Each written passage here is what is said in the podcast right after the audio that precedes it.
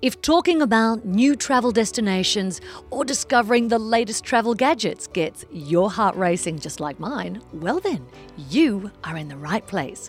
Hello there, I'm Katrina Roundtree, and welcome to another episode of Journeys to Come, our podcast about the wonders of travel, a place where we share memories from recent trips and we dream about upcoming adventures. So, get your passports ready and join me for Journeys to Come. Hello there, and welcome to Journeys to Come. A fascination of mine is luxury concierges. I mean, just that name sounds fantastic and inspirational. And we have in Australia with us one of Italy's most successful luxury concierges, if I can, if I can say that. I would love for you to meet Filippo Curinga, who is the creator of IDI. So, uh, buongiorno. Buongiorno. Um, firstly, let's start with IDI. Tell me a little bit about your company. uh, well, it's 20 years old and uh, it's mostly like a concierge type of service. We do absolutely everything you need, uh, from a, a simple transfer to open uh, the Vatican exclusively for you at night time, even dinner there if you like. I have so many questions. I've got to try to get this organized. How do you actually become a luxury concierge, so to speak? Does it just evolve? Is it an Exactly. Uh, yeah. It's completely that. Uh, I did start doing some trips for friends, uh, mostly from the North America. And uh, at that time, I was a general manager in a very big resort in Sardinia with tons of people. And I didn't like that. I was too busy, too much people. And I want to do something a little bit more boutique. And little by little, I discovered that and I started So you've really made your passion your profession. completely. I naturally have to pick up on something that you said before. How on earth are you able to get the Vatican to open up after hours? How are you able to orchestrate these things? I knock the doors. I like something. I think uh, my people should have the opportunity to visit privately because make a totally different impression on them. And for this reason, I went to every single museum, every single church, every single special stuff, and I asked if it was possible. And 90% of the time, they say yes. Like uh, one of my favorite is the archive of Michelangelo in Florence. Tell me everything. Well, in Florence, right in the middle of the city, there is the House of Michelangelo. Uh, is a museum, but uh, one day I was there and I saw a little sign saying archive, and I asked what that was. What is it? And uh, the the curator of uh, the museum said, "Oh, it's the special archive of Michelangelo. There is uh, uh, probably 2,000 Michelangelo's drawing uh, that we show only for people that uh, study Michelangelo, etc."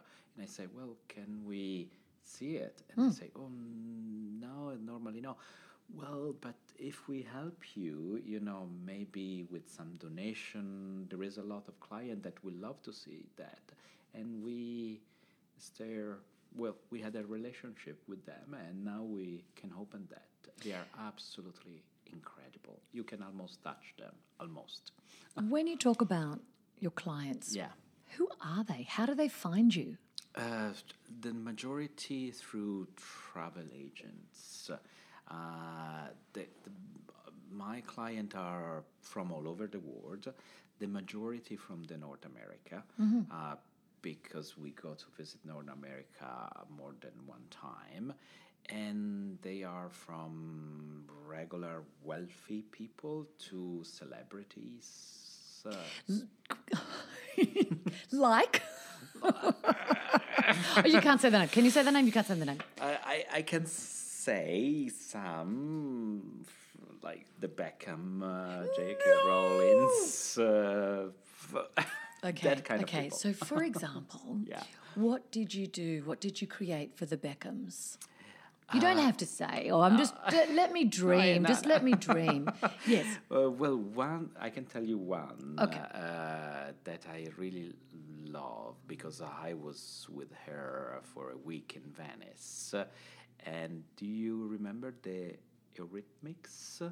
Annie Lennox. Lennox. Sweet dreams are made of these. Oh my she God. Oh. is absolutely amazing, and she is one of my favorite singer. And I took her around for one week in Venice, and the highlight, the highlight Mm. was uh, when we opened privately the Basilica in Venice. Uh, that is absolutely phenomenal. She started to cry. Mm. That was like one of my top top moment in my business. That's beautiful. It That's is. extraordinary. Yeah. Do She's an amazing you- person. Really? I, I no. Did she sing for you? Yes. Oh gosh, she did. she was singing all the time. All the time. Yeah, all the time. Very nice. Oh my person. God, uh, sorry, I've- down to earth. I have to stop myself from singing as well because that's quite scary. Um, do you have a bucket list? Do you have a wish list of what, what you'd like to add to, what you'd like to get? Is there something that like, oh, I'd love that one? Well, uh, every day. Yeah. Every day there is something. Every day there is something new. Mostly now that we do also France, etc. Uh, uh, France is a little bit more difficult because uh, uh, the, the the French mentality is a little bit less flexible than the Italians. For this reason. Uh, I, I cannot go there and knock the door and they open. I need to go there more than one time and ask, can we do this? Can we do that? Like, I want to you know, I want my client to have the possibility to see the Mona Lisa by themselves. Oh, okay, that's I'm almost there. really. almost Okay. there. That kind of thing. Travel is often best shared with friends and family, so please share this podcast with your travel companions and make sure you subscribe to our podcast feed wherever you collect your podcasts. I'm intrigued. I know that you are now working in France Yeah. as well. For people listening that mm. Uh, may be overwhelmed by the choices, uh, where would you start them? How do you how do you begin when, when a client comes to you? Where does it where does it start? Because you know travel is infinite, and this and I would even say about about Tuscany alone. You, I mean, how many times can you go to Tuscany and you still can't take it all in? Just that one region. So, so where does it begin? Well, uh, first of all, if I have the possibility to chat with them, I will ask them uh, what they like, if they are interested in food, in culture, in music, and if they have been in Italy already. And after that, we start to create uh, the program, and we try to match the client needs with uh, what we think they they really need, uh, because sometimes they don't know. Of Like, course. For example, when I do, I can do a dinner in front of the Michelangelo's David. Uh, nobody know that is possible. Uh, for this reason, uh, we need to introduce them uh, to this kind of thing. They have, they don't have idea that it's possible. This reason, we start to search and then we.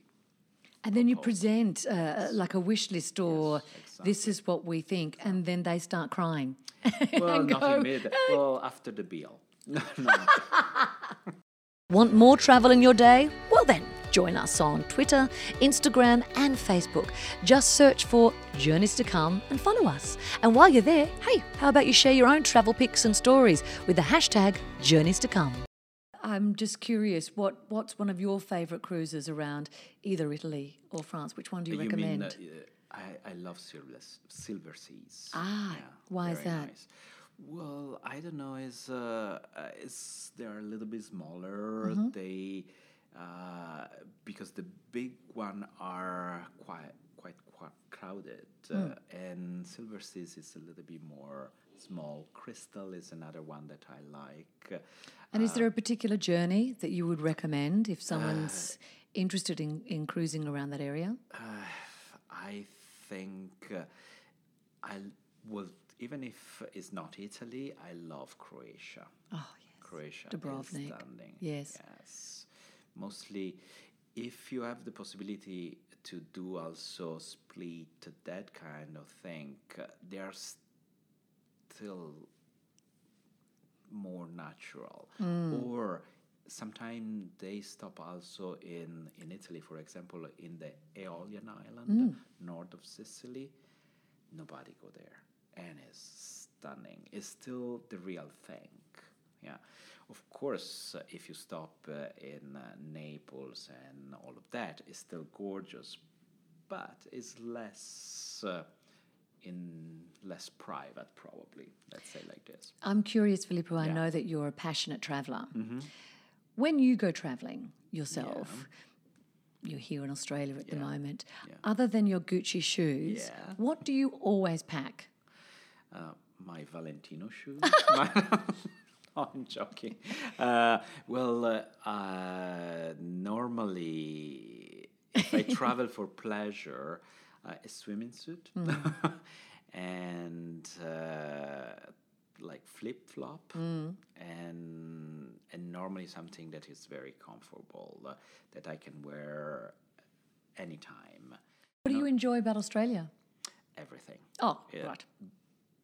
I mean, one of the most incredible things that you have in Australia for an Italian is the coffee.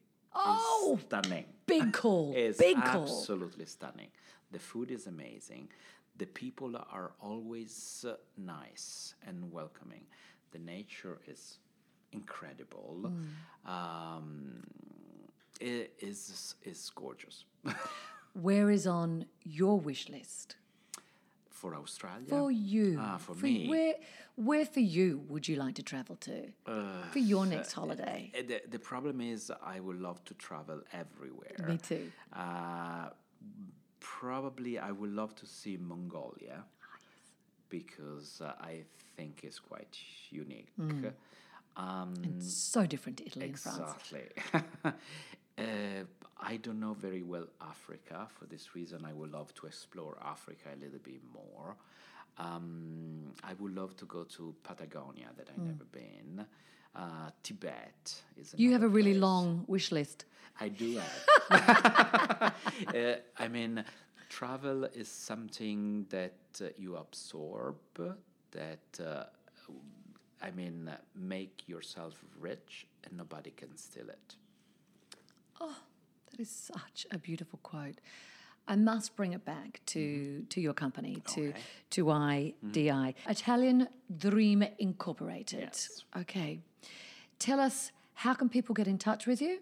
Well, the majority, I, I normally really like uh, to have a, an agent uh, that can be like a filter between me and the direct client because uh, they know maybe already how they travel, etc., etc., and they can, you know, help both sides to, you know, to do it the most beautiful trip. And here in Australia, there is some magnificent agent, or they can e- email us directly and uh, you know and start to chat.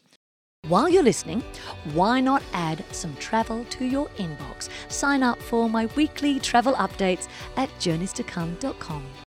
Best time to visit Italy. Depend on the depend on the region.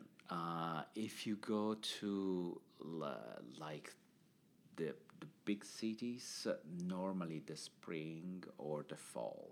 Unfortunately, they are very crowded because everybody want that. Uh, but weather-wise, etc., that is a very nice. It's beautiful. period. If you want to see uh, like the mountains, uh, for sure January is an amazing period because uh, Christmas is already done and February is the super busy period. For this reason, if you want to ski in the Alps, in the Dolomites, etc., that is not crowded and there is fall of snow and it's spectacular. Venice, where I live, probably I know that it's cold, but probably December is before Christmas. Really? is one of the best period to be there because the price are a lot less. There is nobody there, and you can still have the feeling of the city. Well, Filippo, it's been a joy to talk to you. I know that we could talk for three years. Well, We'll just have to come on one of your trips. Thank you thank so you. much. Grazie mille. buona giornata. Thank you. Thank you. Well, I hope you've enjoyed this episode of Journeys to Come. If you want any more information on the places that we visited, all the people we spoke to, then visit our website, journeystocome.com, for full details.